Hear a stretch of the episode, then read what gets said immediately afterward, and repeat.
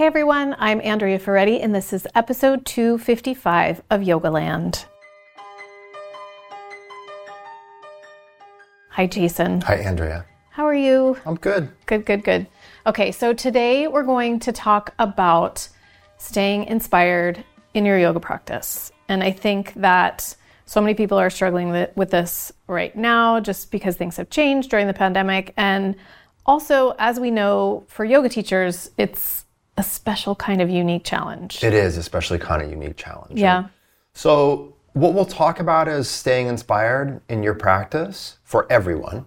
But I think staying inspired in your yoga practice for teachers, in a way, is that much more challenging for two reasons. Number one, because we put additional pressure on ourselves within the practice. We have a certain amount of performance pressure and knowledge based pressure because we are teachers of this discipline. Mm-hmm. And that can produce some anxiety. And sometimes we know when you have anxiety, you just kind of ignore the thing that is provoking it. it. is provoking it. yeah. Um, the other thing is, as a yoga teacher, mostly for better, but sometimes for worse, we just spend a lot of time in the yoga world. And so sometimes your practice can feel like your job. Yeah. And it doesn't matter how much you love your job, you need some space from your job, right? So we'll it's not as much of an escape as it not, as it once was. It's not. Yeah. It's not. It's not at all. So I think the first thing that comes up for me in terms of how do we stay inspired, how do we stay motivated, is to think about well, what keeps us from being inspired? What is demotivating? What are what's the scenario or what's the context in which I tend to lose my motivation? And what I think about in this term is many yoga practitioners and teachers they get into a habit in their lives where they're only doing maintenance based practices. And I've said this for years that I am really proud of being a pragmatic and accessible teacher. I think that I have helped so many people do a practice that is useful, that is consistent, and that helps on more or less a daily basis people feel well. Right. But I think that if you're doing anything that over time mostly becomes a maintenance strategy instead of a growth or a research or a development strategy, it starts to lose some of its taste. Mm-hmm. It starts to lose some of its luster, right? We, we kind of deal with this in our lives, right? It's like because you and I are both creatives and also you and I run a business. Yeah. Right? So there's a lot of like making the donuts. There's a lot of just the email, the scheduling, the production and when your yoga practice, I think, starts to feel like those things, mm-hmm. right? It starts to feel like you're taking care of everything. You're doing the email, you're doing this, you're doing this, you're functioning, your hips feel okay, your shoulders feel okay, so forth and so on. Well, those are good, but when you're losing some of the development, some of the creativity, the challenge, some of the challenge, some of the novelty, some of that internal growth, of doing new and different and challenging things, your practice starts to get rote. Rote. It's just not as interesting. It's uninspired. Mm-hmm. And it can be difficult to break out of that mode. Okay? So the first thing that I want everyone to understand is you should expect that those things are going to happen. Right. Because when you are when you are new to anything, just doing any of that thing is new. You and I are like the antithesis of the follow your passion and your job will never be a job. I mean, yes, follow your passion, we both have, but there are always going to be moments and aspects of it where it's a job. I think a lot of, yeah, I mean, this is a whole different conversation that we could go down, but I think there's a whole, there's like a whole industry built around the delusion yeah. of if you just do what you love to do, it won't ever be work. It's like, really? Are is that thing not going to have email? Is that thing not going to have production? Well is or that, is it not going to have repetition? That's that, kind of why i brought it right, up. right right. Because you're saying you know. So right. So when you're new to something when you're new let's stick with yoga. When you're newer to yoga everything is always new everything is always growth everything is it's it's novel it's new it's different But most practitioners and most teachers will find kind of a sweet spot where like they're challenged just barely. So like yeah, you kind of felt you you breathed and you moved and like a thing a moment or difficult was difficult, but you, we get into this phase, this over comfort zone. And I think if we stay too much in that maintenance phase and we shy away from the growth and the challenge and the development and the more rigorous phase, I think we start to get very blase. So you're saying you can challenge yourself? I'm saying not only can you challenge yourself, I'm saying if you want to stay inspired, especially as a teacher, you need to. Okay. You have to you have to do something at least once a week in your practice that is difficult for you to do. That where, where we're reapplying rigor. So this is like something to remember about the yoga tradition is it's not a casual pursuit. Mm. Okay? The yoga tradition is these we're not casual people. Mm-hmm. Okay? that the word hatha means many things, but one of the primary things that it means is to be adamant. Mm-hmm. So what we have to remember is we're, we're, we have to apply a certain rigor to our process in order for it to be interesting to us. And I think a lot of times people will think about like, oh, I don't need another stress. It's like if you lack stress, if you lack innovation, if you lack growth, if you lack development in yoga, you aren't going to be interested in it anymore. Mm-hmm. You're going to be watching this podca- podcast, mm-hmm. going, "How do I inspire myself?" I, I, guarantee it. So, right. So, but there are different ways. Yes. There are different ways. Going to prompt you on, like you're not just ourselves. saying, focus your practice now on only scorpion pose. Correct. Obviously. Yeah. Right. So there are different ways to challenge ourselves, right? And there are different ways to be rigorous. There are different ways to inspire ourselves to learn and grow within the discipline. One of them, the kind of lowest hanging fruit, is pick a pose. Like once a week, once a month, whatever it is, pick something that you're trying to develop, right? So, scorpion or it can be anything, right? Because the beautiful things about yoga is it scales. For some people, the pose that they're that they're working to challenge themselves with is scorpion. For other people, it's camel, right? So we want to have something that we're actually working on. Now, another thing, so we don't get too kind of materialist in terms of trying to just, oh, do a harder posture for some people, a growth pose or a or an equivalent of a growth pose would be a longer period of time in seated meditation or developing a pranayama practice mm-hmm. or developing you know some component of this discipline that is interesting to us but is genuinely going to challenge ourselves again mm-hmm. Mm-hmm. where there where there is actually newness right? We talk about beginner's mind. Right. It's really hard. You know what's easy to have beginner's mind in? Something you're an, actually a beginner at. like that's actually so so as so when you are feeling flat, what we have to remember in this in what constitutes yoga is a massive world. So it might not be interesting or valuable for you to just work on a harder yoga posture but a longer period of seated meditation. Mm-hmm. Right? And, and, and on a more regular basis. On a more regular basis. And that's why I'm saying I want to be really clear with this once a week. Once a week.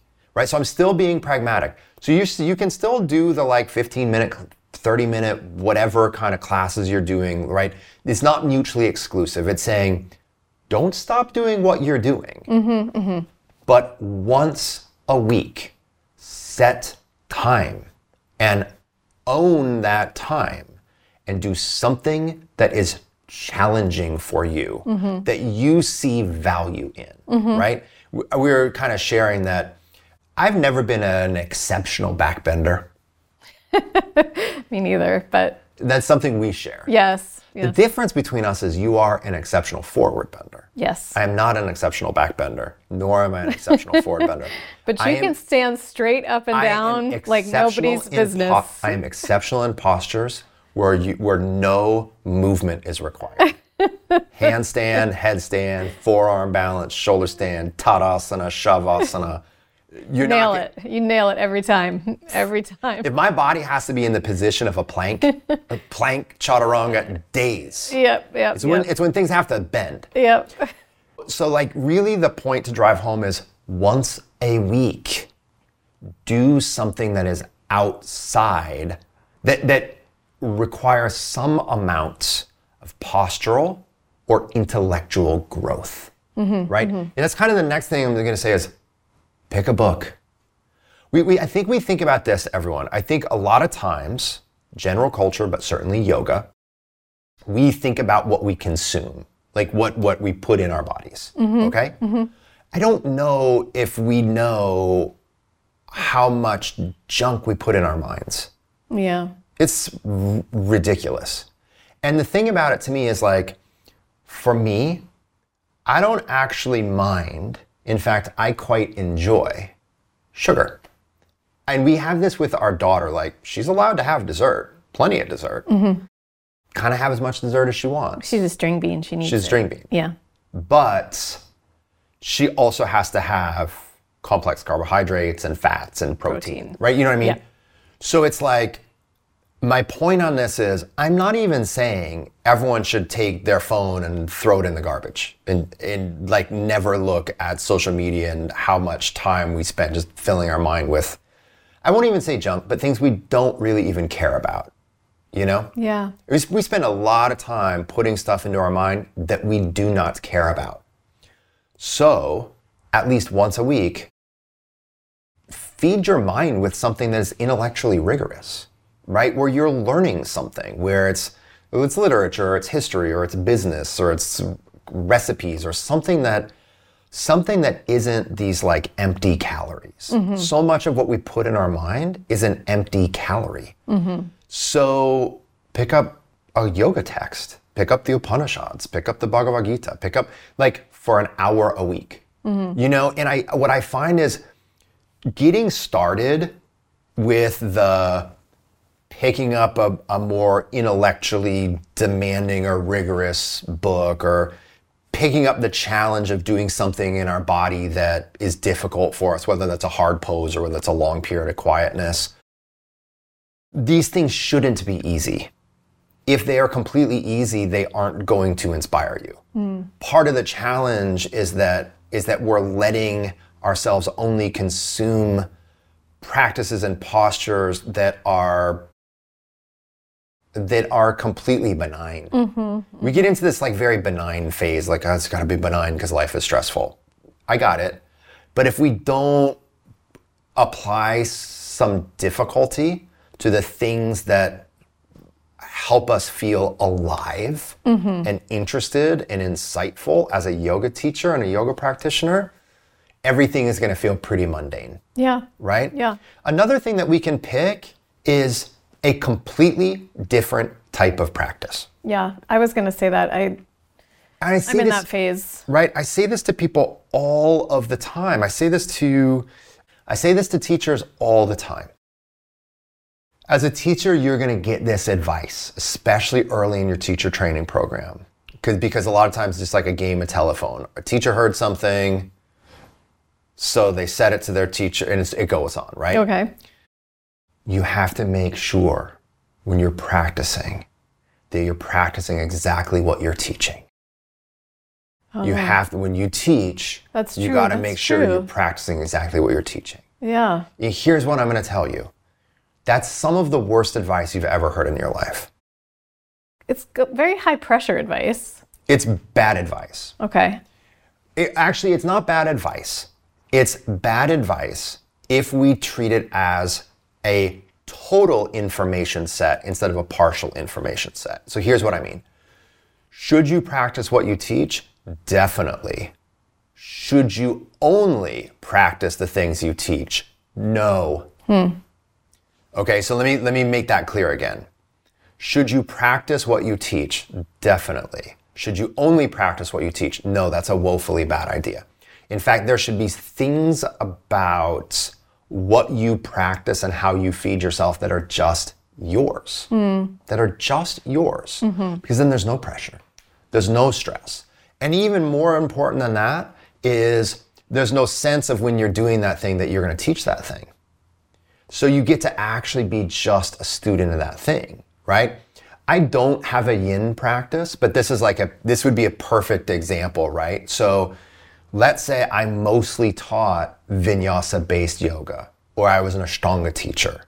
Is it important that I also practice vinyasa and ashtanga yoga? Yeah.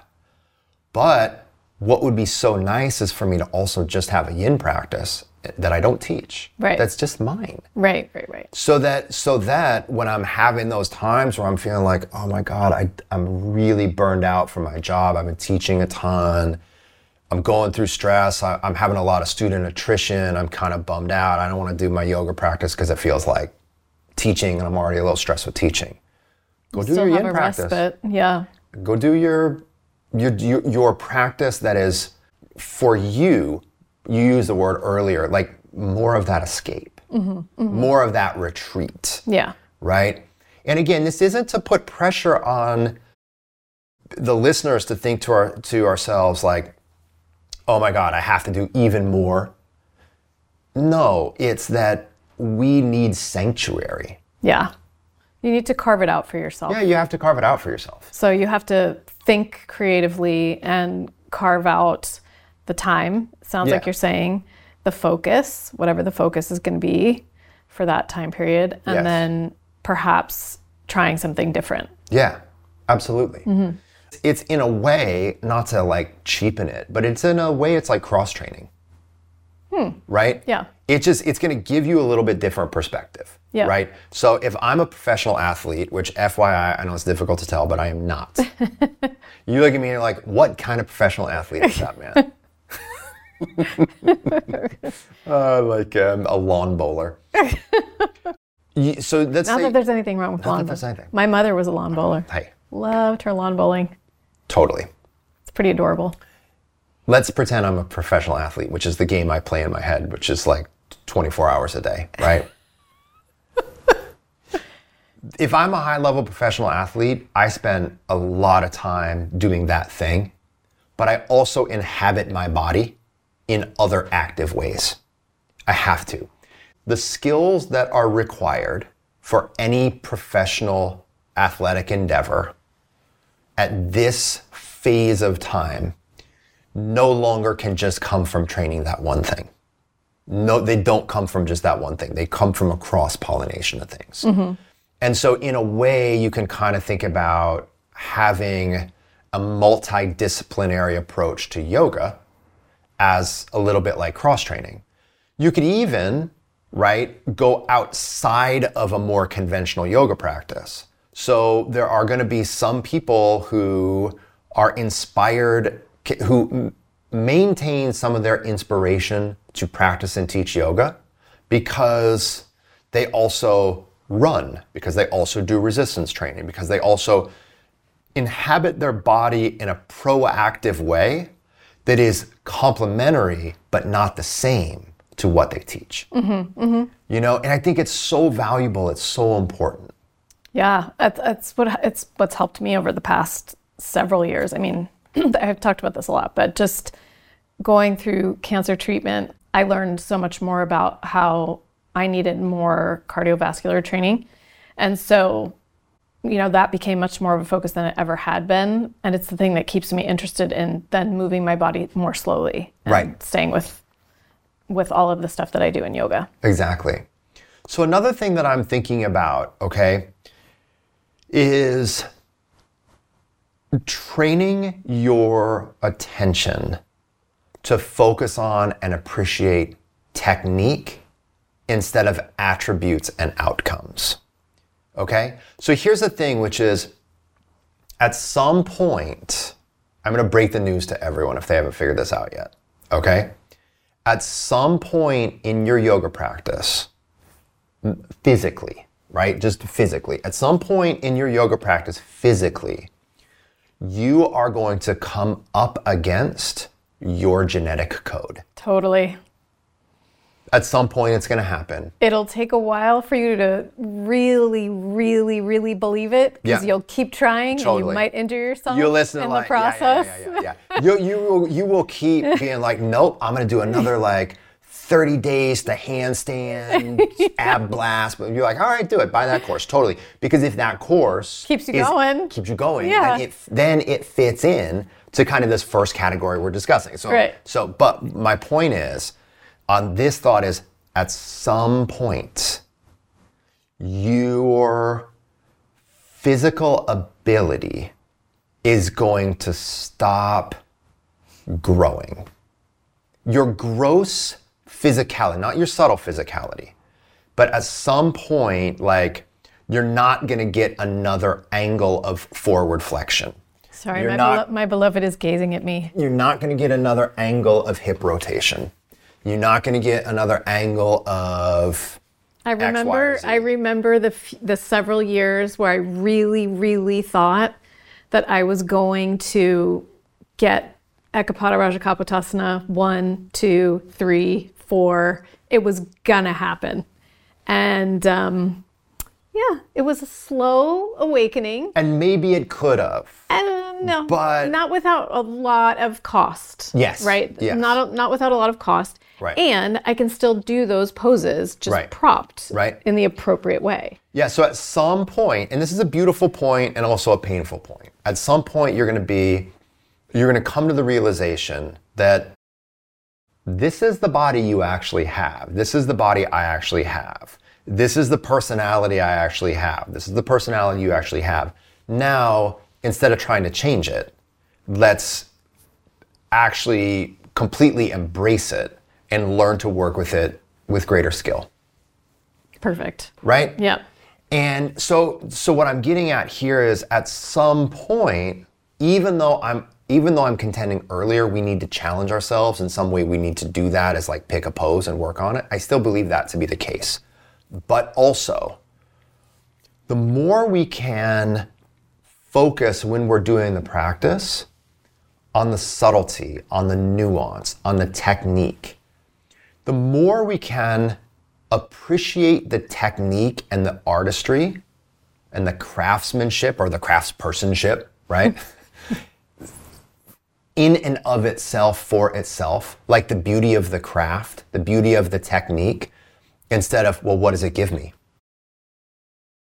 And do people like that, Yeah. right?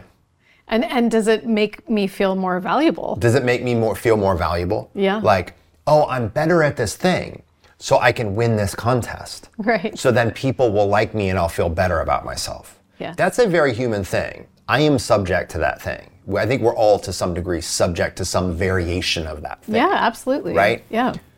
At the same time, that can't be the only game we allow ourselves to play in life, right? So we have to have this understanding of, oh, well, maybe I'm just I'm just learning this thing because this thing is a beautiful thing Right. that the that the end game isn't another attribute. Mm-hmm. Like I'm taller, I'm skinnier, I'm stronger, I'm yeah. prettier, I'm another achievement. Mm-hmm. But it the the end game starts to become I just take this incredible pleasure in being completely invested with the beauty of this craft. Yeah, the joy of just doing the thing Yeah, just the joy of doing the thing. instead of the joy of the journey instead of the destination. But but really I like that I actually I actually prefer the phrasing right now, the joy of doing the thing. the joy of doing the thing mm-hmm. you know and and and i think along with the joy of doing the thing is the feeling of personal integrity that you have when you do the thing right you can't really be a yoga practitioner and not not really practice yoga. Can't really be a yoga teacher and not really practice yoga. Now, I'm not saying freak out, you're all imposters, and if you feel that way, go back and read, watch our episode on imposter syndrome. But what I'm saying is we have to be very empathetic and humble towards ourselves and also re- redirect ourselves into doing this practice because we find pleasure in the experience of doing the practice and doing the practice helps us feel the integrity of being what we believe that we are. Mm-hmm. Yeah. You know, which is someone that does this practice or someone that teaches this practice. Right, You know? right. And I, I think that that that that sense of integrity and that sense of participation and that sense of engaging with the process and, and not being, you know, overly invested with the outcomes, clearly that's deeply rooting and rooted in the teachings of this tradition. Mm-hmm. Completely. You know? Yes, I mean, you know, if we really think about the fact that so much of what we're trying to do is be present with what is, I mean, being present with what is is sometimes doing it, doing the practice, regardless of how novel and exciting and fabulous it feels in the moment. Yes, absolutely. Yeah. The two last things, I mean, the, the second to last are really quick because I kind of addressed it already. But find other things that are related that inspire you. You know, so for example, if you if you're feeling a little stuck in your yoga practice or a little bored in your yoga practice, well maybe you're doing yoga because it's really focusing and grounding and heartening for you to do something proactive in your body. Mm-hmm. So maybe there's another thing that you can do with your body that's new and different and interesting. Mm-hmm. Maybe it's a little resistance training. Maybe it's a little CrossFit. Maybe it's a little running. Maybe it's a little bit of swimming. Like maybe, you know what I mean? Like I, I don't want to just, I don't want to put on everyone's plate, oh, now you have to do another physical thing that's demanding. Mm-hmm. But maybe there's some other embodied modality that can sit very nicely with your yoga practice, right? And can kind of remotivate you. It can Just kind of remotivate you. Re- reignite. That was the word I'm looking for. Yeah. Mm-hmm. Like part of why my back bends are so woefully bad is because I train a lot of Brazilian jiu-jitsu and I have a lot now for many years in a row. And that is that is antithetical to back bending in Yeah. every way. So that makes me need to do back bends, right? And training like that makes me just so happy to do a gentle yoga practice. Like I do a lot of gentle yoga practices because I'm inspired to do those because that is such a complement to other modalities that I enjoy, Yeah. right? And so, and I really do think, especially as a teacher, when you are an active student, when you enjoy being a student of something, it almost doesn't matter what that thing is. Like if you appreciate, like, oh, I am really appreciating the learning process, Yeah. then you're more excited to teach. Because ultimately, that's what you're doing. Ultimately, as a teacher, you're helping people learn. The main thing that's happening when you teach yoga is that people are learning. Hmm. Right? There's more people learning than there are people teaching. So the main thing that's happening is that people are learning. And so you actually have to be an engaged learner to want to be a teacher. And yeah, I've never thought about that one before, but that's that's really true. You know? So regardless of what you're learning, it could be like painting, a painting Totally. class. It could be horseback riding. Totally. It could be The biggest deal is we are not bored and in malaise ourselves. Mm-hmm. Mm-hmm. And and if you're bored and kind of malaise yourself, almost always you have to do something different. right. And then and then or do the thing that you're doing differently. Right? Right. And then that kind of uplifts everything. And the more uplifted we are, the more we're like You can manage all the like making the donuts. making the donuts. Hopefully people know what All that this reference talk of making the donuts. Do you know this reference? Is it the do- the, The Dunkin' Donuts the Dunkin' commercial? Donuts commercial from The 80s. Yeah. I told Sophia about that commercial the other day because she didn't want to go to school. And for those of you who don't know, because many of you were born after the 80s, um, basically the Dunkin' Donuts guy, you know, the point of the commercial is just that the donuts are fresh in the morning. Right. Right. And so bakers bake overnight, but someone's got to do it. Right. So in the commercial, the guy gets up and says, Time to make the donuts. And then he leaves the house and then he comes in and he's all tired and he says, I made the donuts. And this just goes on and on and on and on and on and on and on and on. And on. And it's the metaphor for life is that we all have things we have to do repetitive, repetitively any day. And if you're curious, I did you Google it. You know, I went to YouTube to see if it was there, and it is. And I showed it to Sophia, and it looks like it's from 1932. It looks so old because like the It's so cameras old. I can picture it so the well. film and everything. We're going to stay on this topic just for another moment. The donuts, Uh, the coffee at Dunkin' Donuts. so good. Okay, so he- right, so this is the crazy thing, right? Which is we have this understanding in life of highbrow and lowbrow. Yeah, Highbrow stuff can be really enjoyable, but there's some lowbrow stuff that can be really enjoyable. Yeah. Uh-huh. Totally enjoyable, right? And I am, as you know, snobbish about coffee. Uh-huh. And make it, it's like, it, it- it's right? a whole process. It's a whole He's like a scientist every morning. Totally. But anytime I arrive in the East Coast Yeah, or on the East Coast. Usually Coast, Boston. I will I will drink Dunkin' Donuts coffee and be really genuinely happy about it. Do you get a regular? At least at least while it's still hot. Do you get a regular? You just get black. Black. Wow, that's impressive. That's a that's a rougher call. yeah, We're almost done with this conversation. I get a regular low sugar. Just FYI, because if you get a regular full sugar, it's like whoa. Do you think Dunkin' Donuts wants to send us some money for this advertising? Dunkin' Donuts, we will take it. I know. No, you know what? They probably have some corporate backstory, and we're gonna get like oh. everyone's gonna be mad at us. at Dunkin' Donuts, it's, it's, it's something horrible. I don't know. Okay. Anyways, last thing: expect plateaus. Yes. Oh, expect absolutely. it. Expect it. So so to me, it's not about this. This is so hand in hand with with a mature understanding of life, but also a more mature. But also, it's also goes hand in hand with understanding how to navigate issues, which is by the time we're practicing yoga as an adult, we have to remind ourselves that life is full of cyclical processes. And and some cycles or some phases in cycles are are flat. Yeah. They're flat. Yep.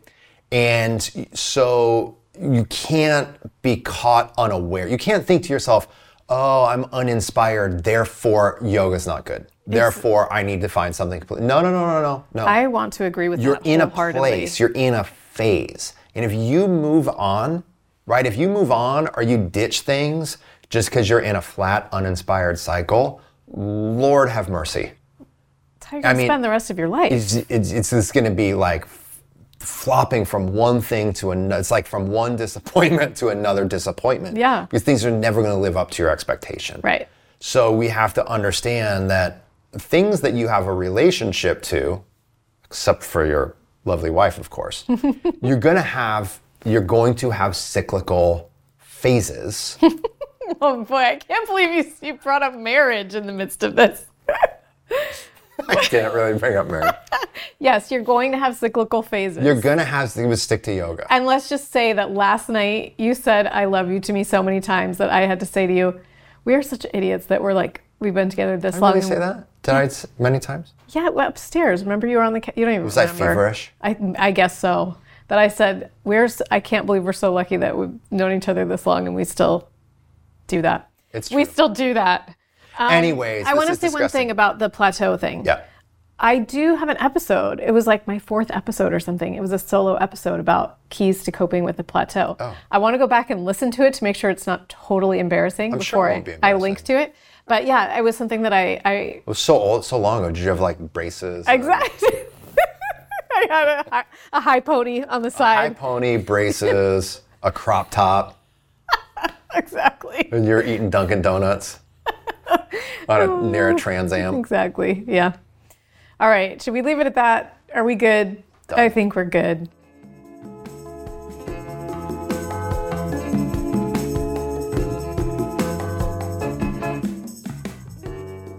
All right, everyone. Thank you so much for listening. I will put show notes and I will link to that old episode at yogalandpodcast.com slash episode 255. If you enjoy the podcast, please share it with your friends, with your family, with your chihuahuas. Please rate and review wherever you listen and watch, and uh, we will talk to you next time. Enjoy your practice.